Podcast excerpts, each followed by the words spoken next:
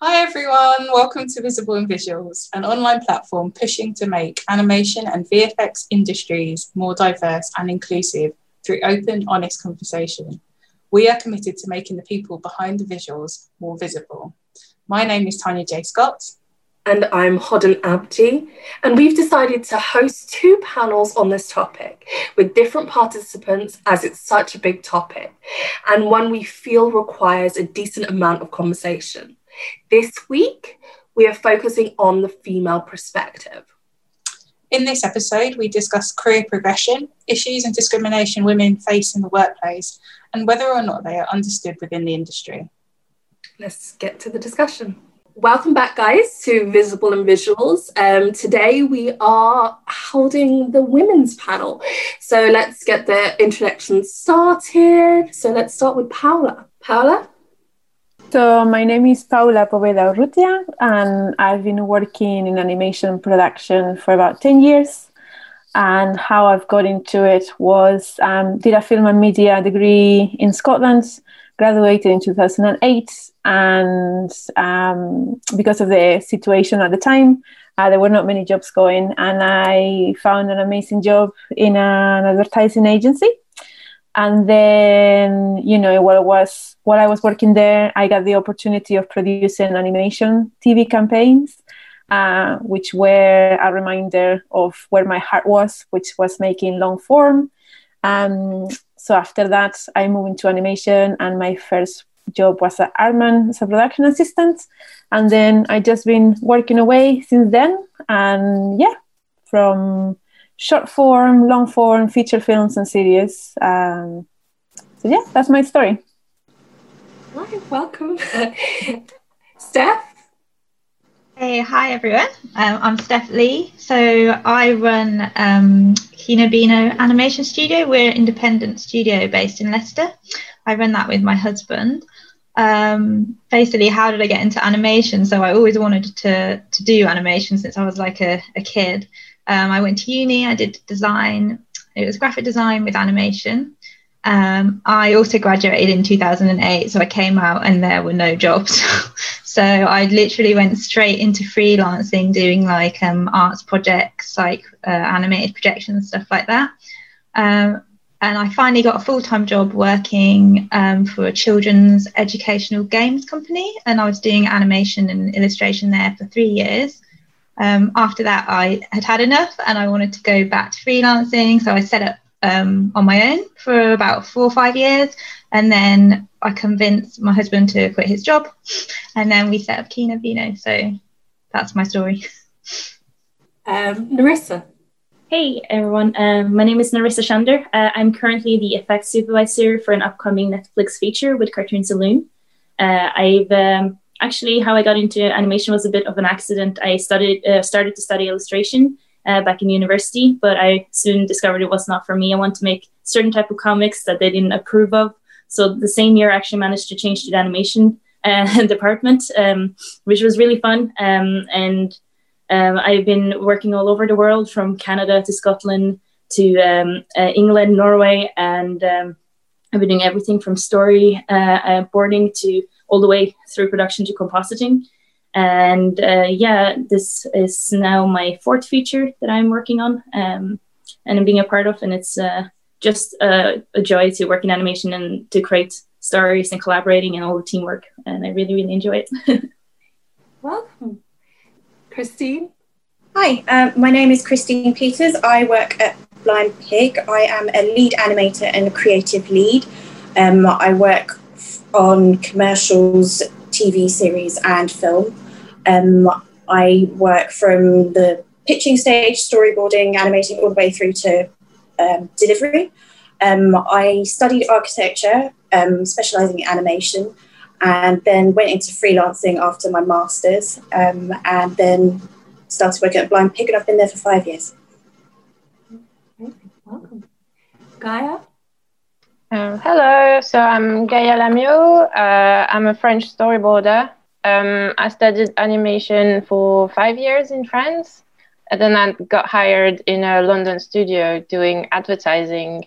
Originally, I was supposed to do animation, but I really quickly branched out towards storyboard because I liked it more and I was good at it. And a year ago, I decided to go freelance and I'm trying to like find my way towards directing. So recently I participated in the She Drew That residency and produced a 30 second sting film all by myself. wow. Welcome, everybody. Let's get into this. um, Paola. I think, I mean, I've been in the industry for about 10, 12 years. Um, and I think it is change, it has changed a lot in those 10 years. But I think there's still things that we need to work on for both men and men and man, women. And yeah, uh, I think you start see i mean i work in production and for some reason there's always been like you know lots of females in production departments lots of female producers and stuff so in my in my kind of role i have never felt the intimidation of being surrounded by a lot of men in my production office however when you go to the floor you know especially in big features or um, you know uh, how do you say like more budget uh, projects, like higher budget projects, where there's definitely needed more people. Like in each department, you may have 50, 60 people, sort of thing. Um, that's when you start realizing that the representation is not quite there, uh, or at least it wasn't a long time. Well, when I started, and now I have seen it change, but I still feel that there's a lot of misconceptions that are still happening and i witness and experience like very recently as well like you know where um you know the technical roles for some reason you know they always tend to be male supervising roles tend to be male art director roles tend to be male and so on so i think it's changing and now in the past three four years i've seen that change you know and, and it's a little bit more representative but um, when it comes to the mentality and the misconceptions that we have about gender roles and all that stuff, I think we're still a little bit behind, definitely. Gaia? I feel, yeah, uh, from a creative point of view, I've always felt that it was very, very male dominated. And it's sometimes hard to just find your voice as a woman both like you know like kind of am I going to be heard, etc. But just from like a physical point of view, sometimes I don't get heard.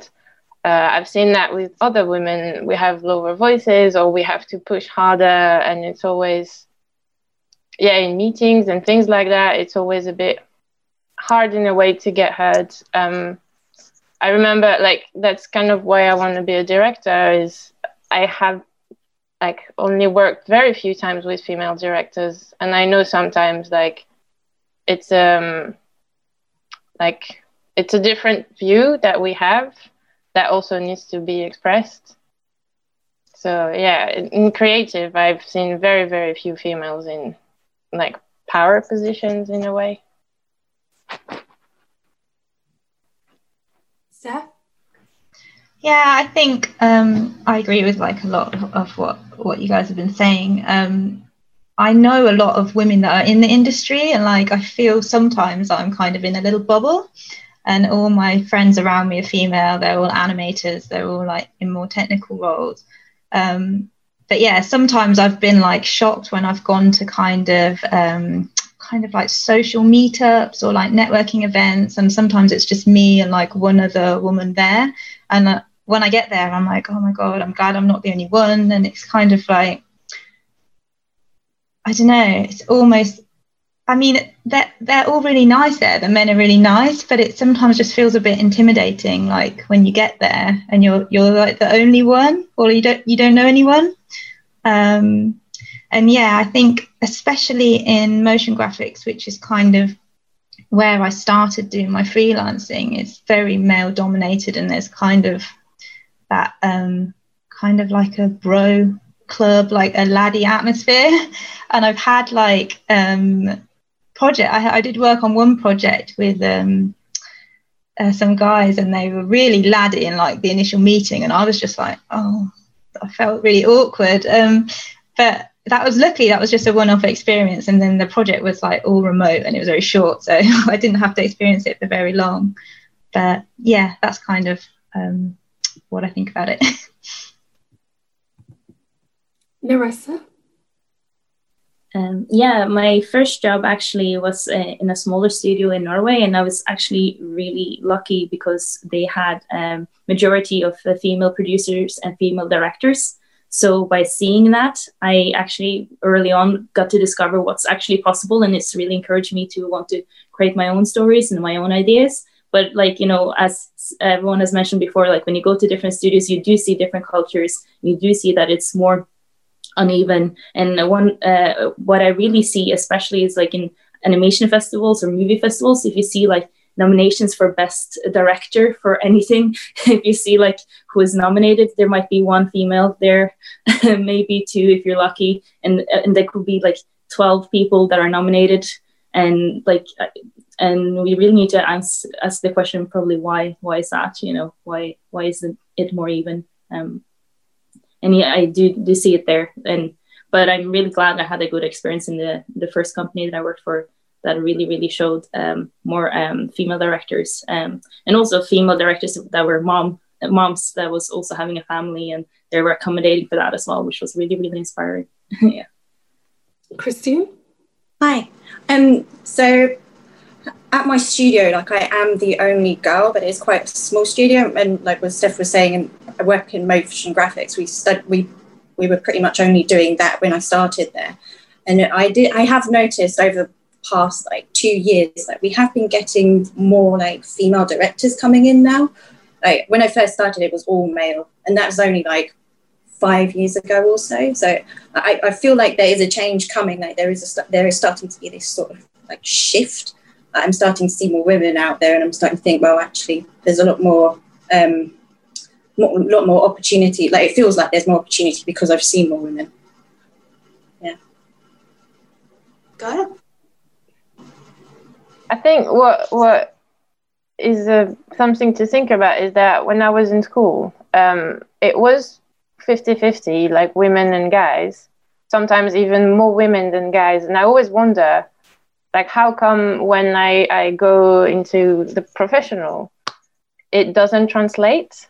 And i know quite often like i have a few friends that were like animators and they branched out to production or they decided to become more like go on illustration which is great but i feel like yeah there's a sort of moment where you realize oh it's going to be so hard to progress as a technical person in the animation because it's so male dominated that I'm going to branch towards something that is more welcoming to females.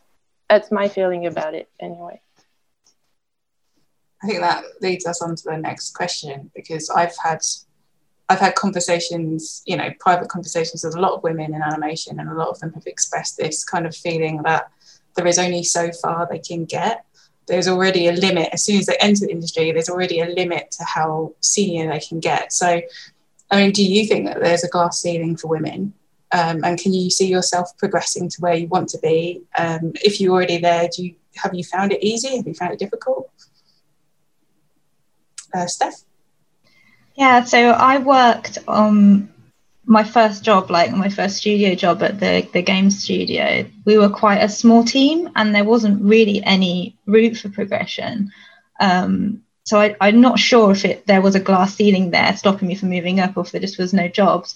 But the all the other roles above me like were all men anyway. So it was there wasn't like any kind of you know like an inspirational person to aspire to be. Um, and in that situation, I think I just left because I was just like, well, I'm just to go freelance and and kind of do what I want and um, yeah, and it's kind of it's kind of worked out okay for me. I've I've been able to make films, which is all I ever really wanted to do.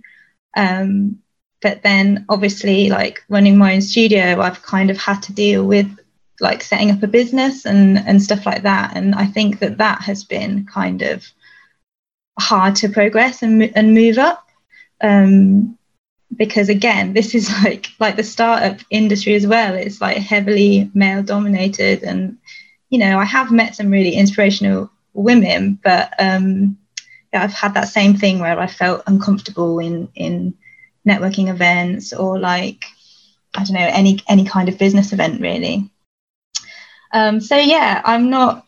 I I do think the glass ceiling must be there, but I kind of feel like I've just gone around it or just kind of skipped it and um, just decided I'm going to do my own thing. Um, but yeah, uh, it comes with a lot of difficulties, I guess. So I'll let Paula speak.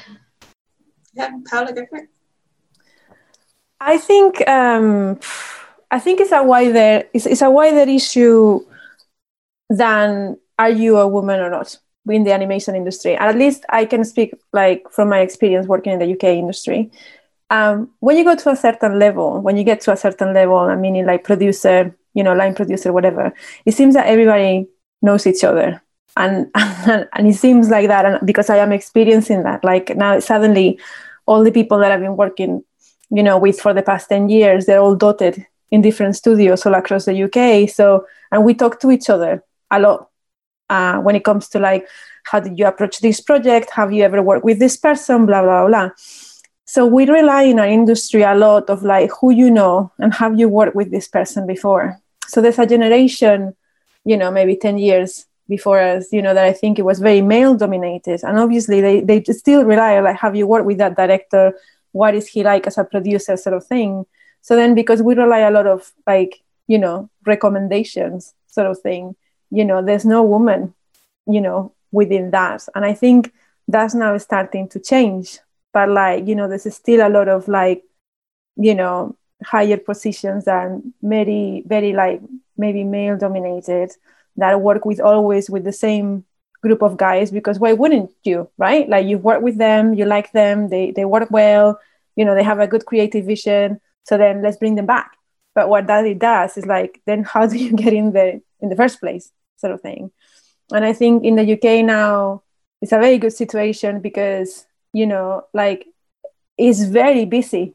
So people need more people, you know, and that's opening, you know, positions, you know, to people that are talented, regardless of male, female, you know, and all that stuff. But like there's still a lot of, you know, like we still rely on like the old contact sort of thing. And and that's part of the problem sort of thing. It's just like this this group of people that they've always been working with each other. It's like, well, when when do you fit in if you if you're just new in the industry, sort of thing. So I think I think that's one of the issues. And the second issue that I think is, is yes, there's this misconception about women not being technical or being emotional and blah blah blah blah blah that we're still, you know, trying to change it you know and because men can be very emotional as well and they can be really you know interesting in certain times as well to work with you know and it's just like okay you know like how yeah how do we how do we create you know an environment in animation where when people have bad days you can pull them aside and say okay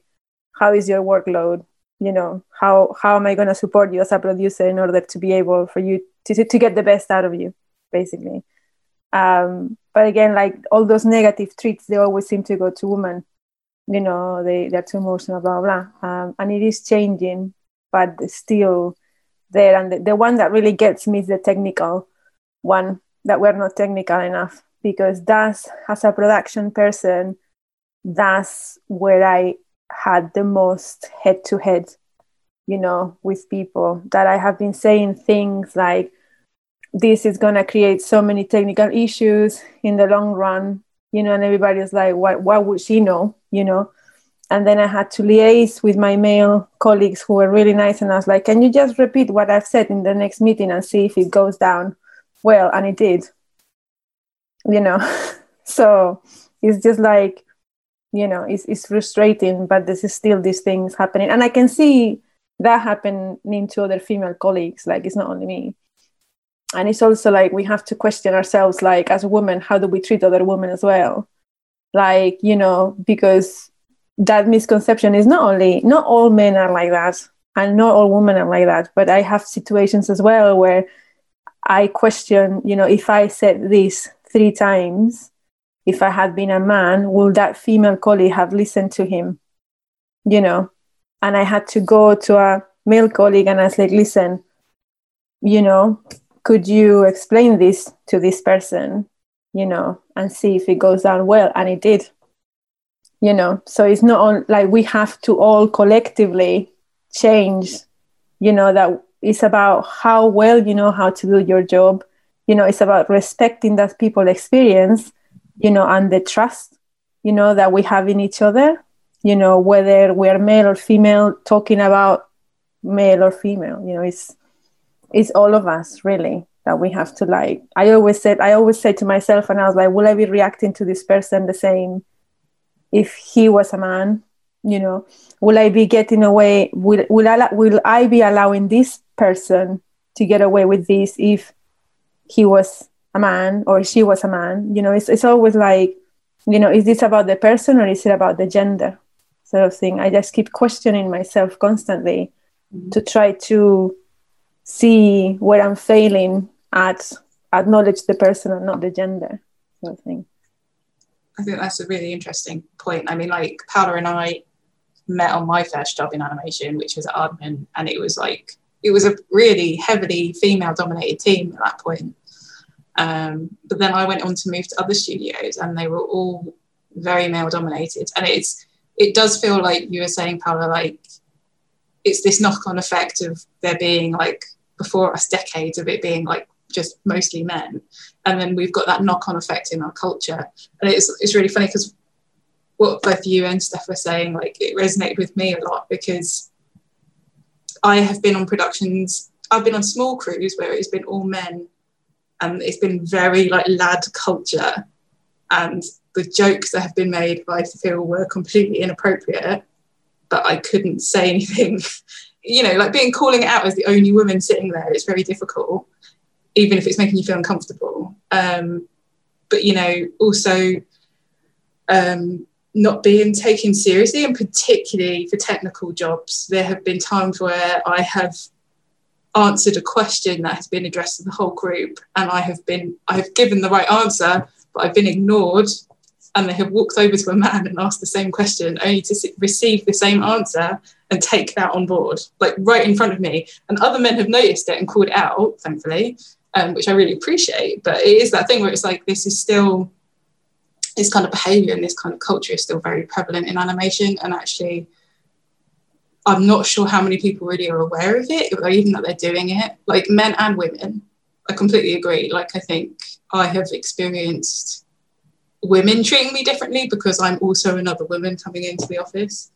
Um, so I think it is something that we all have to be aware of. And yeah, I definitely agree with that. Like, I wish people would treat me like the competent employee that I believe I am, rather than as they, they first and foremost see a woman and then they're like, oh, she doesn't know what she's talking about. I'm going to just jump in there too. Oh. Uh, I'll, I'll hand it off to Gaia in just a sec. No, um, just something Paula said. Um, we do tend to go for the people we know. Even in production, I'm production coordinator. You just don't need to think about it. Oh, I've worked with them before. We've got a similar project. I know that they'll get the job done they will take the money, they're going to be happy with the money, and I don't have to think about it. I don't have to stress about it. I can just hand them the work, and then they're going to hand it back to me, and it's going to be okay. Um, I do give props to um, my uh, my line producer, um, Rebecca. She was very adamant to try keep roles, both creative and on the production side, try to make it more 50 50 with men and women. And we have a, a female director who's full time on board. So um, it can be done, like it is possible. Um, and it's just quite sad that some places, because it's it is really who you know and who you're friends with. And if you get into the right circles, you tend to be a lot more fine, but it's harder to find exactly how to fit into a certain group or get into finding the right contacts to progress further. Also, the right person to vouch for you, you move and progress way quicker. than just working your way up. You just need that one recommendation from that one person who has a lot of push and uh, a lot of circles themselves. So, yes, definitely um, in itself quite difficult. Um, Gaia. Yeah, uh, I totally agree with what everyone said, and I've felt it as well. What I'm about to say is like slightly different. It's really my personal experience because when I was hired um, in Britain, I was really given a chance. Like they haven't heard of me. I was fresh out of school, um, and I was also really encouraged during my time in the studio. Like everybody was really positive and encouraging, and aware of like me wanting to progress up and be a director. And I still felt kind of stuck, and it always and that's kind of why it's called the glass ceiling. Is that it's always this uncertainty of is this because I'm a woman or is this because I'm not trying hard enough? I'm not being like out there enough, like ballsy enough, or just sometimes it's like, am I not good enough? Like, and you spend so much energy like trying to figure out what you should be doing differently if it's just normal it takes time if yours should be more like you know and i think that's also what's really the problem is in all that is that I remember having like a problem with like a male colleague, and it took months before we all figured out that it was because we were women. Because when you're alone and you don't communicate about it, you always tell yourself maybe it's just me. And that's really hard to progress in that way because then you're sort of caging yourself in this feeling. And then you have this doubt is this because i'm a woman? But if you're surrounded by a lot of male they they're bound to say and that's not because they're evil or anything it's because they don't see it because they're not women.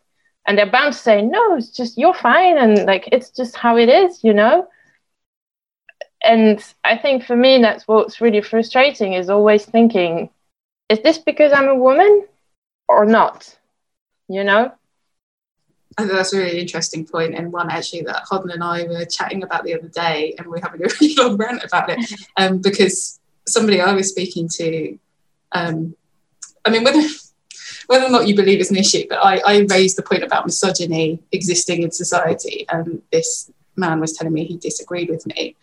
Um, and I was getting quite um, passionate about it. Oh. But um, I was I was saying to Hodden that I don't think many men actually understand or realise like, and we've covered this in the people of colour um, panel, but it's, I think certainly true for women that when you come to work, there are a lot of decisions you have to make about how you're going to behave at any given time and how you're going to respond because you know you will not be judged the same. I've worked with men, like Paolo was saying, like I've worked with men who have been incredibly um, emotionally reactive. Like they have had tantrums at work, which I find quite embarrassing. But they have literally like gotten so upset they've like shouted at people, they've gone enraged, and you just think, well, if a woman did that, like there'd be some somebody would make some joke about her being her period, probably. Um, it'd all be like, oh, women can't handle the pressure, women can't do this. And it's like, you have to understand that every time I come to work, I have to make a conscious decision about the kind of person I want you to see me as. And I have made a conscious choice to be a very sort of assertive member of the crew. I have made that decision that I am going to call people out, but I know that that is going to come, that is going to have some kind of impact on my career and how people see me. And unfortunately, I think it has to an extent already. um, and again, like, I'm not saying this is true for all men because some of my some of the people who've supported me the most over the years have been men and they've been the kindest and the most supportive.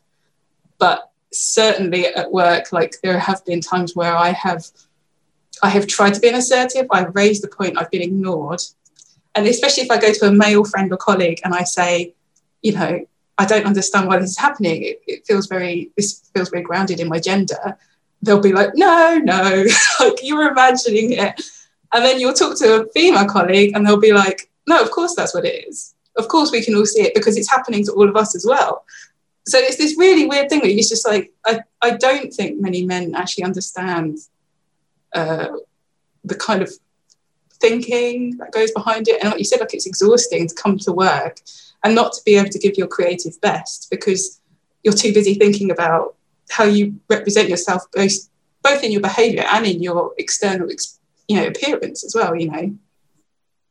Yeah I, I just wanted to mention it was kind of more linked to what was talked about before but um you know um how you know you're not taken seriously because of you know technical skills but i also found like being a um, supervisor or a lead on a project uh, if i request additional resources for my department i'm more likely not to be heard than my counter male colleagues in other departments asking for a lot of resources and there's no question at all. They will get it right away. Uh, you know they will get all the help that they need all the support that they need. And you know it's more expected for me um, to you know take on more on my own and do a lot of management stuff on my own uh, or you know um, find ways to work around it because they don't have anyone available because they're busy in other departments and i found that quite a lot frustrating as well like having that fight back and forth with uh, uh, production a lot um, uh, because i can't see the reasons why.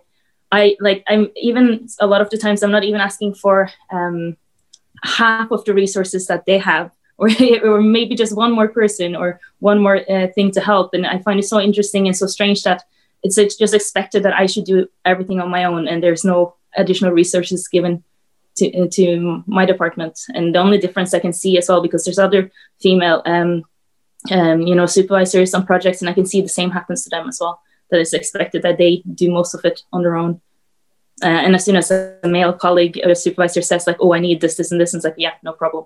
yeah. Sorry, Paula, I saw you put your hand up. no, the, the hand up is just so so we know. So don't worry, it's fine. But I I think since we're you know talking within the visual visible and visuals context as well, it's like sometimes you know if on top of being a woman you have an accent. or your color of skin is different. It's like it's never ending. It's like why is it this person not talk, not understanding what I'm saying? Is it that my accent is too thick? Uh, is it because I'm always laughing? You know that they don't take me seriously when I'm actually trying to having a serious conversation. Is it the woman thing?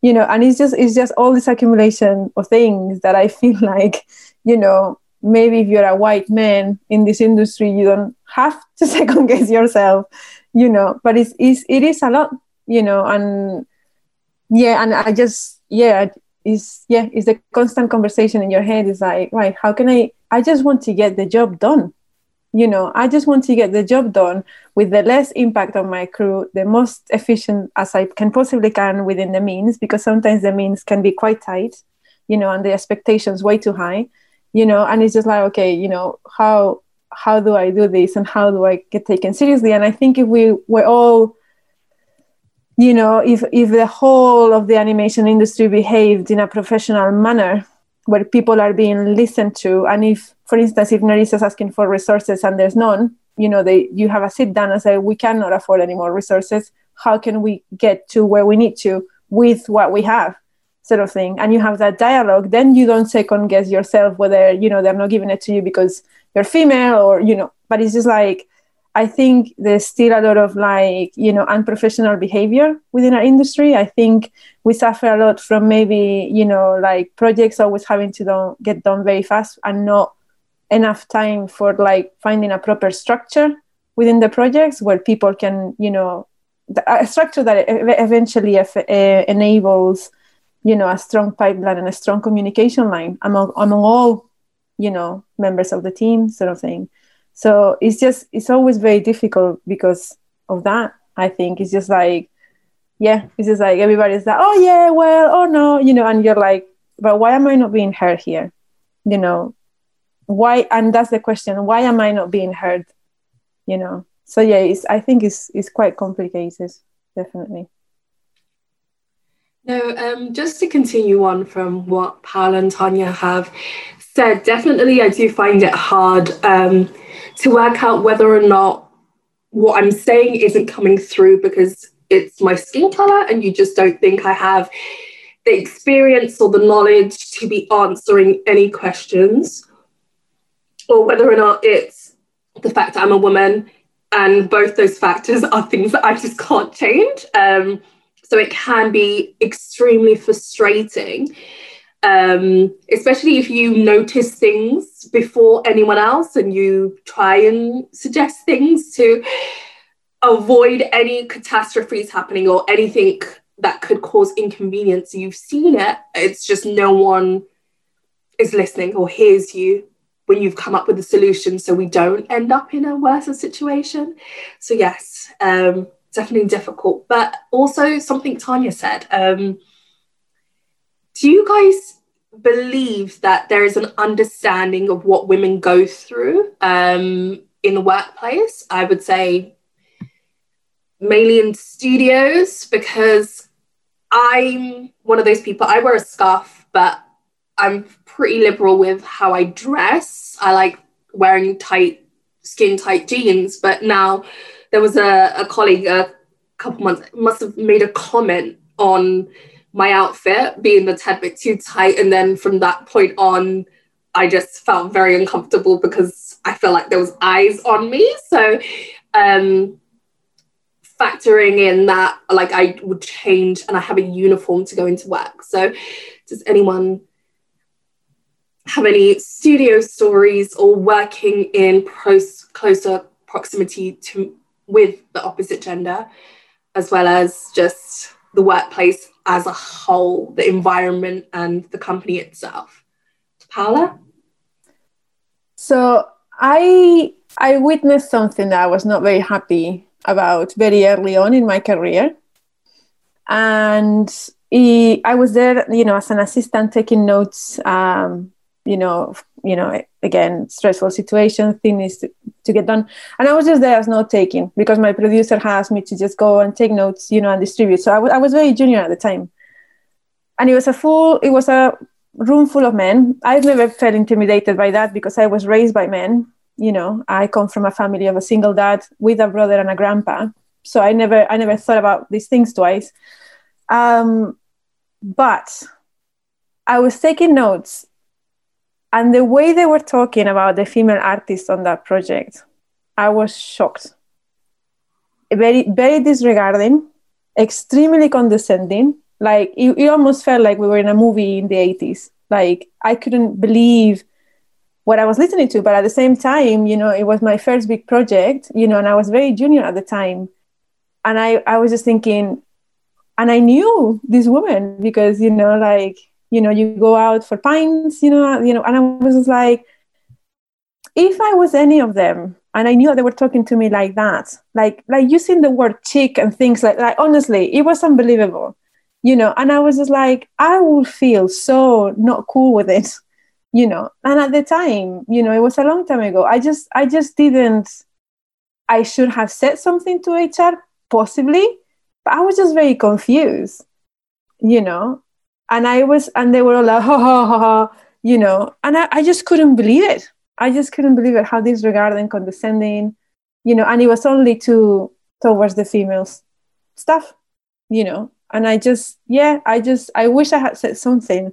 Now they wouldn't get away with it because I don't, I don't care. Like I, I, I'm, I made like a conscious decision a couple of years ago to not let people get away with things ever again.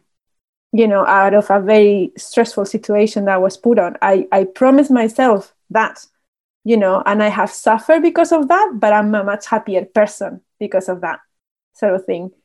But back in back in the day i just couldn't believe it. I just couldn't believe what i was listening to. And that was big budgeted project good studio you know good people so yeah. And yeah. And i still because now i'm calling it out like somebody very unfortunate decided to do a you know a, a joke about fe- like females not being able to handle two things at a time. And I, I i reminded him very kindly that you know that was a discriminative joke that you know could be taken into legal action. And this person was white.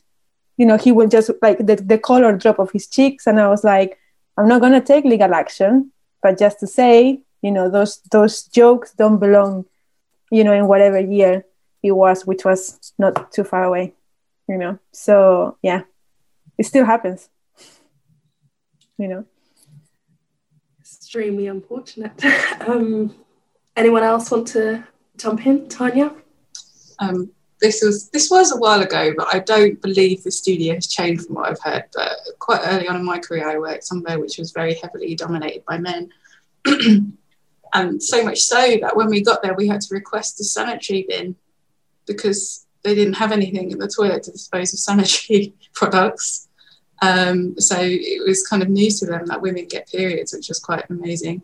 Um, all these men in their 30s or something.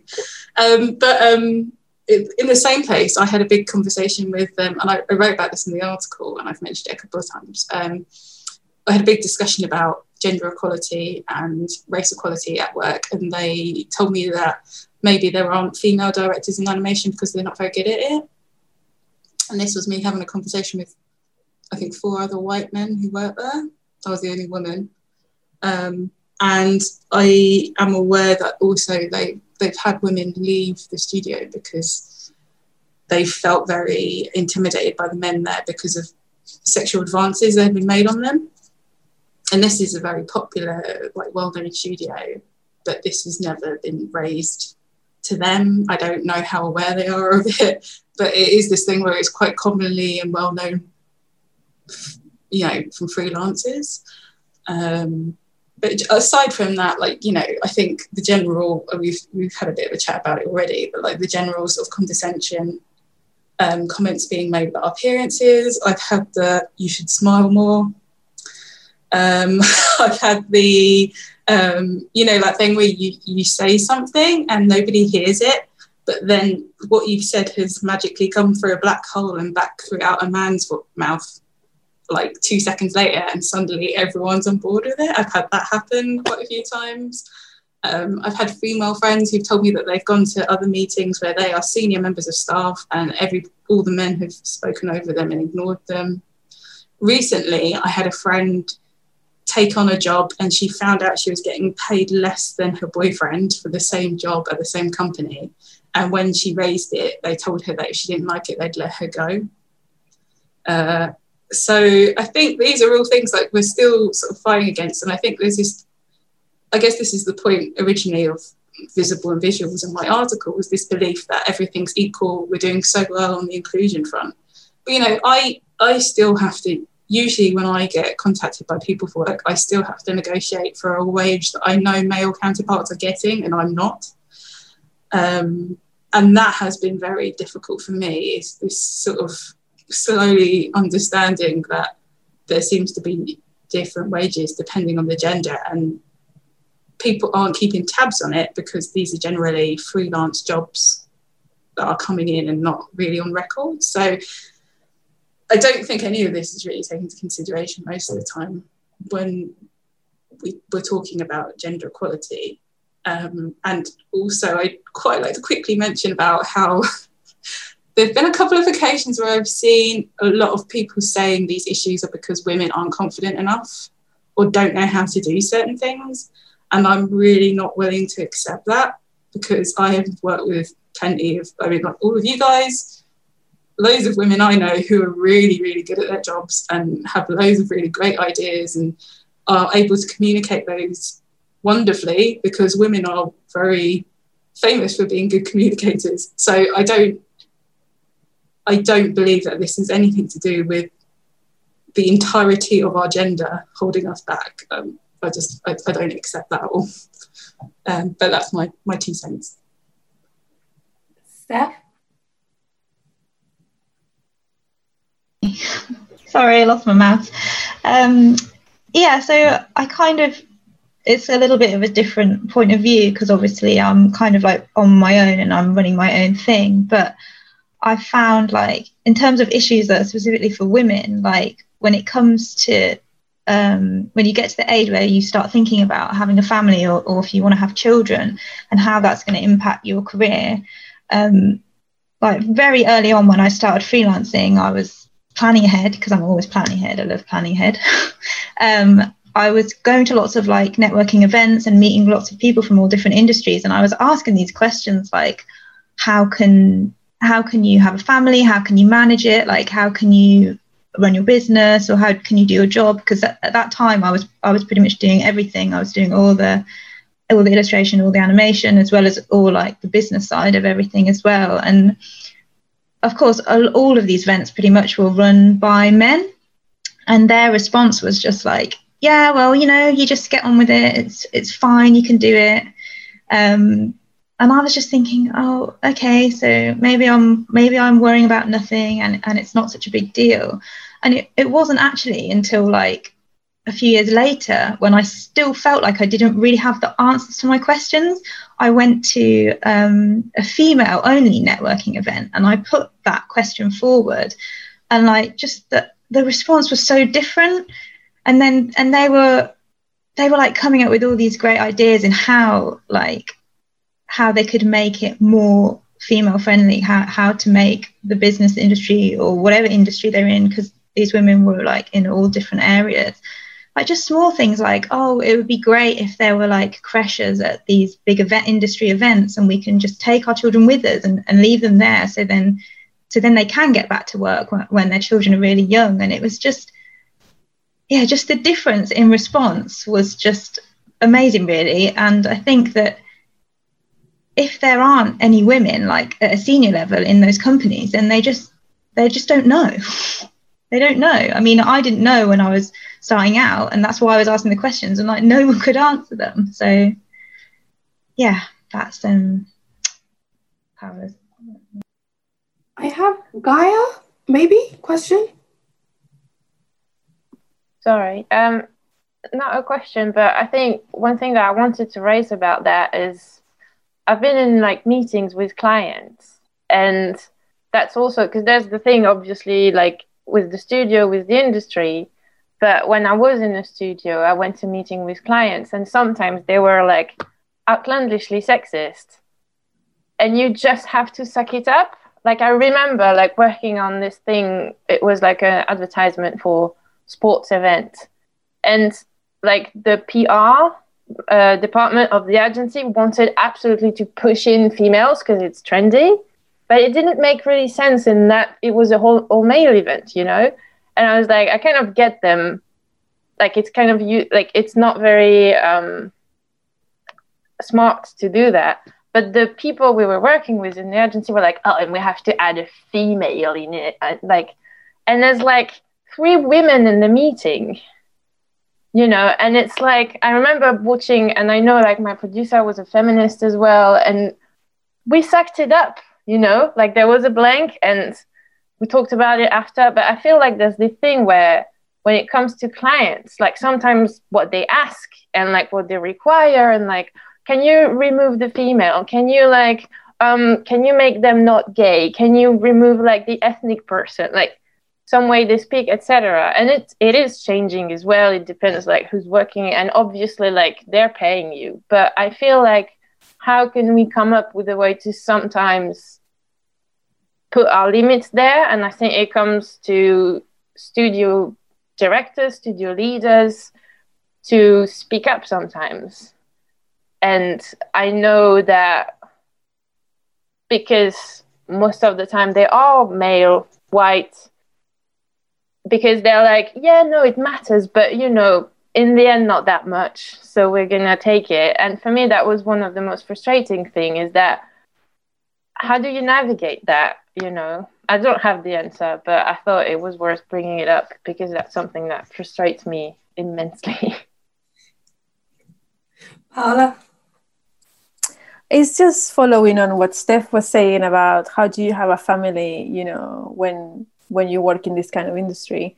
And i think you know that's that's both a problem for ma- men and women the whole thing with childcare and things like that because in the uk you know the cost of childcare is extortionate whereas in other countries in europe you know it's actually sometimes it's even free you know. And i think you know i was talking to a very good producer a friend of mine a couple of months ago before lockdown. We went out for a coffee and and um, and she was saying there is a reason why there's no like female producers, you know, beyond the age of 40. It's not that there's none, it's that a, lo- a lot of them choose, okay, this is where my career stops because I have a family now and I have to juggle it, sort of thing. And I think, you know, um, back in the day, I don't know if they still do it, but I remember um, temping for a couple of corporations before when I went to uni, and they have creche like how, you call creches or how did you call it like creches? Is that how you pronounce it? Um, for the children of the people who work in that company, it didn't matter if they were male or female. You just take your kids, you're under four years old there, and they will have a team. It was a massive corporation, so they did have the money. It was a, it was a pharmaceutical company, uh, so obviously they did have the money. But I just thought that that's equal opportunity, isn't it? Because you know you don't have to stay at home with the kid. You can leave it at your workplace of work, and then just go and do your job, you know, and then come back, pick up your kid, and go home, regardless of being you know female or male, sort of thing. And those are the kind of questions that we also have to ask as well. Is like you know how can we change it if we can change this you know and, and how do companies can provide support to both men and women with children basically because i know in other european countries like you know the fact that your partner can take also paternity leave it puts you in a very good position as a woman because it means that while he's on his paternity leave you can go back to work if you choose to do so you know? So it's like how how do companies you know how can companies create this environment you know so we can keep nurturing the talent and we can keep people in the industry? So yeah that's it. Tanya? Yeah i think that's you know it's interesting point i think um, i was going to say one thing i did remember um, steph was saying about how how other women manage i do remember going to i think a um, animated women um, event and they had um, Claire Underwood talking from Pesky Studios. And I remember she was saying that, you know, for her, the only option really, I think it was Claire Underwood, um, she was saying that the only option really was to bring the children into work. But because they had their own studio, they could do that. And basically, they had other women there with similar age children. So they could sort of manage childcare and work at the same time, but they wouldn't have known how to have gone about that otherwise. I think also it's it's important to sort of also highlight like again like female biology and how we take care of ourselves and the fact that you know unlike men there is sort of like a time limit on when we can have children and how things like stress and how many hours we work can impact our ability to have children. And I think that's of, often not really taken into consideration in some studios. They think like everybody should be working the same hours, everybody should be committed to the work. Whereas the reality is like people who've got children or people who are trying to have children, you know, they don't they don't want to work like that and they shouldn't have to. Um, and yeah, I mean, like I, I feel like recently there's been more acknowledgement of that and more people getting aware of the fact that you know you do have to there are going to be days where you're going to have to leave a little bit early and pick your kids up from school. Men and women i've seen it it being a lot more flexible which is great. I think you know especially for tv series like as long as the work gets done that flexibility should be there for people who are in their 30s and 40s in particular. Um, well anyone with children. Um, but that kind of what Gaia was saying um, about about saying something when these things come up leads us on to our next question, which is um, whether or not you feel comfortable raising those issues when you're at work, when these things happen. Paula? I mean, I'm, I'm always being told that I'm too blunt. Um, and like I said, I suffer a lot from it, but know, I cannot be any other way and I don't aim to. And I think, you know, feeling comfortable is really depends on where you're working. I have worked in places where I knew that if I said something, it was gonna, I was not gonna be heard, and nothing was gonna be done about it, other than me being singled out, you know, for you know, for calling it out. And there's other studios where I felt comfortable, you know, to speak to my producer or my line manager, you know, and said, "Listen, this is happening. I don't think it's adequate. You know, could we talk about it with this person, you know, in a constructive way?" and and things like that. But it, it, really depends on where you are. Now I call it, I don't mind. I'm at a stage in my life that just I, I have zero tolerance for for you know bullying or you know somebody treating somebody badly. Like I have zero tolerance for that. Um, but like before, I, I was very mindful that if I kept going about the same, I was gonna ultimately be the one ending up with not a job, you know so that's and it really depends on where you are some studios are very they listen to you and they don't do they don't they might listen to you and then they do nothing because of you know the bigger picture that they have at the moment or at, or at the time um, but yeah just and then people that do listen to you and do take action so it just it just really depends on on where you are really mm. christy.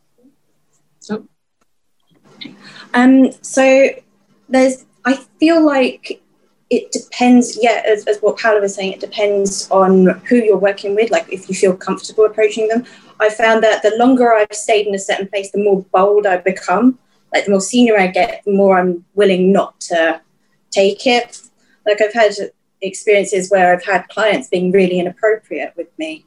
And actually, because my creative director or whoever wasn't there, my senior, he's not there, um, I, I, I, just take it. I sit there and I take it. But then when they leave the room, everyone's like, that was really inappropriate. Like, what are you supposed to do? And you're like, well. Um, um, to be fair, like the place that I work at now, like I am really comfortable just going, well, I feel like this this wasn't handled correctly. Like I, I know that I, I feel like I followed procedure, but I'm bringing it up now and it's always been sorted out. But if you're like a new person in, in, in, a, in a new studio, like how do you even approach that if you don't know if you don't feel comfortable approaching your seniors, like how do we make it? How do we how do we solve that? How do we make that better for people? Like that's that's a question I would like to answer, and I really don't have any idea how to do that. Gaia? Um, yeah, I think I'm almost like wanting a panel of white male directors of studios to answer these questions because I know as far as like as far as it doesn't put me in an uncomfortable situation i try to raise these questions. And i know that i ended up being sort of like the quirky feminist of the studio with a bunch of girls. And the guys they tolerate us like they hear us. Sometimes they even like empathize. But it always feels like when it comes to things that are actually hurtful like not me having like a feminist rant and blah blah blah but like things that i actually feel like they hurt me and I feel threatened or uncomfortable, then I know and I feel uncomfortable because I know if I raise it up, it won't actually be received. And and and it's like I can like twist my mind around like oh I, I kind of want to offer like I know I know I wanted to ask for like um a period day off in the month because I have but I have endometriosis and I can get like periods that are so so painful and I have to like just push through and be at work. And it's not how it should be done. Like if you're suffering, and the other option is a sick day, but I'm not sick, you know. And and this thing, I never felt comfortable like proposing it because I know from the director's perspective, it wouldn't be it would be ridiculous, you know and it's always all of these little things or like the same example with clients being like well they'll answer you like well they're clients you know?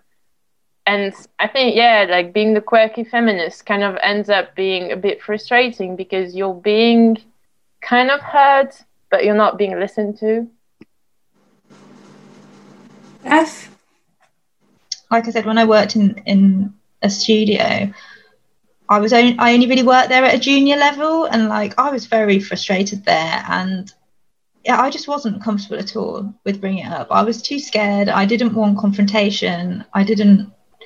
It just felt too risky. So, yeah, I just kind of left it. And you know what? Sometimes I still feel annoyed about it now, even though it's years later. Um, and I don't really know how they could have dealt with it, really, because you know my manager was actually really lovely. He was really nice. Um, and I don't know. Yeah, I don't have any answers. Um, but yeah, definitely when you're at that junior level, it is really hard because you're just kind of thrown into the workplace, aren't you? Straight from wherever you've been studying, and everyone just seems like a grown up that knows what they're doing, and then you don't want to kind of upset everyone. um, yeah, that's just my experience. Paola? It's regarding what Gaia was saying about, you know, not feeling well because, you know, you have a, a condition, you know, that, that every day, every month you're like, oh my God, I'm in pain sort of thing. And I think, you know, in the same way that, you know, we accommodate, you know, other circumstances in studios, like, you know, um, like if somebody needs to take a day you know out for childcare and then they they you know like they how do you say they do it they, they catch up on the hours later on and all that stuff. I think it shouldn't be a matter of that. I think it's like if if you know that you have a condition you know and certain days you need to be home working you need to be home working. You know like can can you just and, and if anything that uh, that covid has proved in the animation industry is that you can establish system for people to work from home when they need it you know? Like and I think for me, you know, it's just like that has to change. I work in a studio, uh, you know, a couple of years ago where like I had a, two members of staff who really needed to work from home because they were having very difficult family circumstances. And to me, I knew they were going to do the job. And I didn't care if they did the job from nine to seven or from five to 10. Like, I just didn't care, you know. But the people above me, they were all old school in the sense that the only way you have to prove you're doing the job is if you're physically in the studio. And I was explaining to them, I've been working with these people for two years. I know they're going to get the job done. You know, I know they're going to get the job. Can they please work from home? I know it's not the studio policy, but it's a grievance, you know, and it can be done, you know. And I even talked to the production team and said, if we have to shift around you know workloads will you be okay in order to support your colleague that is going through a hard time you know and everybody was on board. Like i talked to my production team before i talked to upper management. They were like no you have to be in the studio. And it's like but it's, it's about well-being you know? It's about physical well-being. It's about mental well-being. And then you see them posting things on linkedin about how much they care about you know the well-being of the employees. And i was like but all i was asking was that this person could just work one day from home you know? And and it was a no because they had to be based in the studio. And it was not even forever. It was just you know through this period that these you know these people needed you know in order to sort things out. And it's, it's shocking you know and, and people shouldn't feel intimidated especially when all studios and companies are waving their well-being flag you know and they're taking all these courses about how to be amazing at well-being you know. And i was like well you don't have to take that course. I can tell you that if you give that person the opportunity of working from home for, for one day two days a week two, two days a month or whatever they need you know that's how you do it with your actions not with your flag you know? And i'm hoping that because covid has proved that we can work from home and we have become very uh, knowledgeable of remote working very quickly that this will change in the future because it affects everybody in the industry not only women. And it's like if you can prove that you can do your job and you can do it from home for a day or two and you, you meet your deadlines you know, and you stay in touch with your producer. And even if that day is like, you know what, I thought I could work, but I'm just feeling really rubbish, you know, I'm telling you now so you can plan ahead. You know, it's you know, it's about trusting, it's about communication, and it can be done. And I think that's uh, how do you say a shift in mentality in the studios that has to change in order to be a little bit more flexible and to embrace your crew and support your crew when they need it. So yeah, that's that's my my my you know uh, how I I dealt with a similar situation. Yeah. No, um, I'm gonna add my little tidbit to this. Um, I deal with migraines, like severe migraines, um, in my bed in the dark, windows all the way open, um, no light whatsoever, no artificial light at all. So um, I was really honest actually when I first went um, started working at animated films where I work. Um, I was really honest and they accepted me as a human, which was like, oh, this is this is the environment that I can I, I can work in and flourish in when people understand we are human, we're not perfect, there is flaws, and accepting that this person wouldn't want my like I do I didn't choose to get migraines. I really I would give them away in a heartbeat. It's not that I don't want to work hard or I'm asking for anything extra. It's just something that I didn't choose for myself that I've also got to work with and deal with. And I will be the best person for the job and I'll get my job done, but I will will be taking off more sick days than the average person. Um, but they also did witness my migraines. So they saw how it physically affected me, um, as well as just my like just my face like I, I go gray all of a sudden. And i think when that sort of human element and people genuinely start to care about you and understand we do have a job but there's people and humans behind the work i think um also helps. So just trying to communicate with people on a more one-to-one i'm human you're human this is what's wrong can we figure it out? I think also helps. Also I work in a very small studio. There is no such thing as HR. it's a lot, uh, there are a lot more smaller to medium sized studios which are similar, which there is no standardized way of like approaching things like this. So I say go to the person who's the highest up that you're comfortable with um, and friendly with, and just ask them to have a, just pull them away private space. Can we have a conversation? This is what i'm going through. This is the person i'm going this uh, going through with and this is the person who's affecting me and this is what's going on. Um, how should i approach it? Um, and that's kind of how it works where i work. I go to senior staff um, the most senior staff that i'm comfortable with and say this is what i'm dealing with can we sort it out? What, what can I do? What is the process? Um, and that has honestly helped me so much. Establishing a relationship with someone higher up who's also been in the studio for many years usually helps, especially when there is no clear structure or someone you automatically would go to. Um, yeah, just a little tip from me. Paula? It's another tip as well, actually. And uh, yeah, because it is true, like bigger studios, medium to big studios, they usually have an HR structure and system. They do have the policies that they have to give you when you sign your contract, where they are stated of like, you know, and they have the bullying and harassment policy and all that stuff. Smaller studios, not that much because obviously they don't have the resources and stuff. But one of the things that I found very useful and I felt very vindicated um, is ScreenSkills has a free uh, bullying and harassment course it's a module really. And it's kind of like a questionnaire that you read and then you just you know tick the questions of situations that you think where you're where, where someone is being harassed or not. And it's and it's very useful because a it made me feel very validated about a situation that i went through very recently. And i thought okay i did the right thing you know. But b it also like you learn about what um what kind of behavior is uh, is legally penalized and which isn't which it shows that you know there's some things that you know you will think that they will be penalized but they are not and the other way around sort of thing. So and, and again it's a free resource and it's there. And it also like it gives you a little bit of advice on on how to deal with these situations exactly what hodan has said. Um, so if anybody you know is going through anything like this you know go and take that because it's, it's i think it's maybe like an hour of your time um, and it's very very useful. And obviously, I know BECTU in the UK, you have to be member of the union, but they in they don't. I think in terms of animation, uh, they're more live action based. Like, but I think when it comes to bullying and harassment, you know, it's kind of like universal.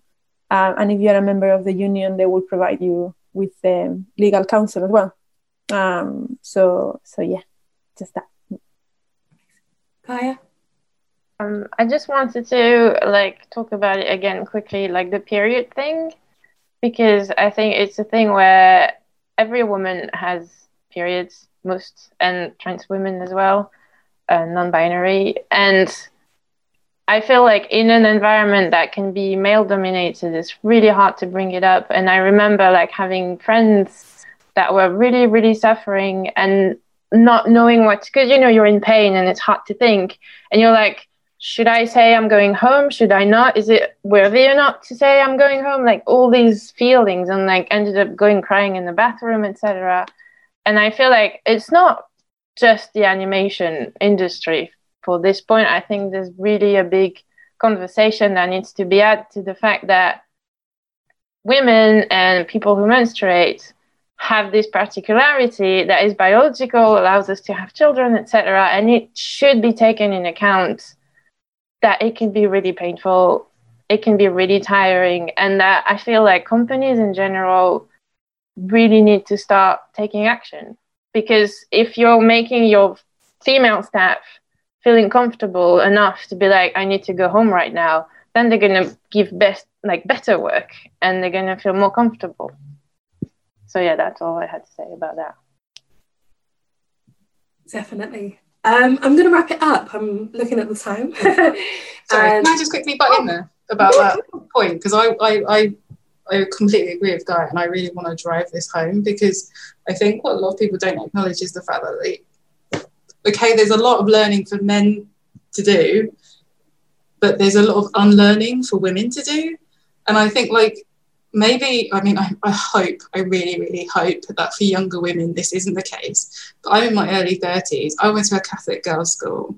Um, my mum's asian you know periods were something you like hid away. You didn't talk talk about it. You like if you had a period at work, like you'd very secretly go to your bag and you take out a tampon or whatever. You put it up your sleeve and you quietly go to the. Nobody can know that you're on your period because nobody can talk about this mysterious thing. No, no man must know that the moon is, you know, calling you. Whatever. It becomes like this weird thing. Like it becomes like a really scary thing to talk about to deal with. Um, and I have like even now, like there are points where I'm like, why am I hiding my sanitary products from other people? I don't understand why I do it. And I have to really say to myself, like, every woman, well, most, you know, women or non binary people, they, they get periods. Like, it's a natural, normal thing.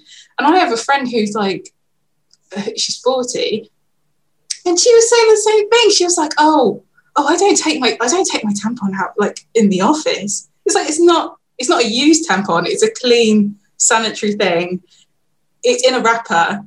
There is nothing offensive about it. And I think this is the sort of like thing we all have to understand is that we're all undoing this conditioning.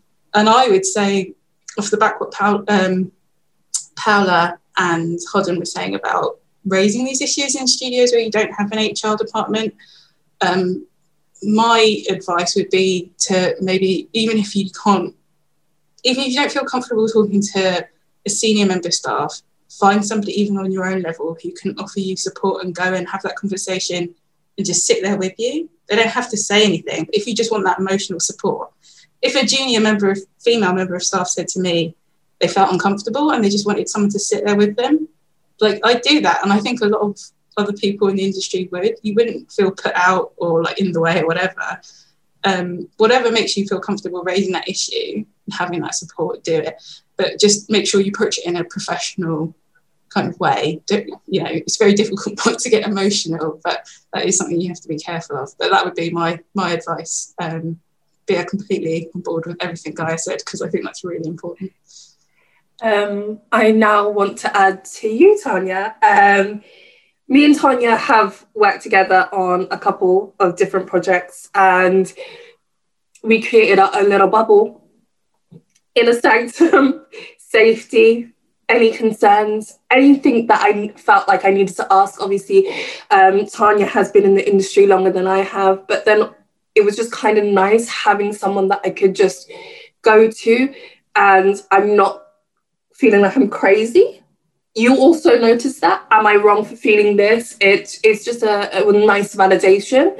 Um, having someone kind of on your team and I love working with women. Uh, same like Tanya, I'm in a household full of women, so I know how to work and deal and interact with women so much more than the average person, I think. Um, and I say, let's support each other. Like, let's look out for each other because I feel like if I look out for the next woman, it will in turn come back to me in some way. I do believe in karma. I I might be a little bit more of an optimist than most, but the more that I feel like I help other people around me, I think the more support and information that I've learned and gained from others. Um, so yeah, let's support each other. I think that's um, on that. But I think uh, another way of ending this is my favorite question: Why do you love animation? Why are we here? Why why is this conversation? Why why are we why have we ended up here? Um, what is it about animation that we love? Paula. For me, it's just a beautiful, beautiful way of telling stories. Like, obviously, like I, you know, I went into university thinking that I was going to be doing live action and animation for some reason kept crossing my way. And then I just love, I just love everything about it. I love the fact that, you know, it's very heavily designed based. Like I, I love that every every character that you have on the script has to be designed and built. You know, I love um, the amount of people that you work with and everybody's craft is so important you know from the editor from the to the assistant editor through uh, you know production team character designers concept artists uh, you know sound technicians which are magic sometimes or, or most of the time as well.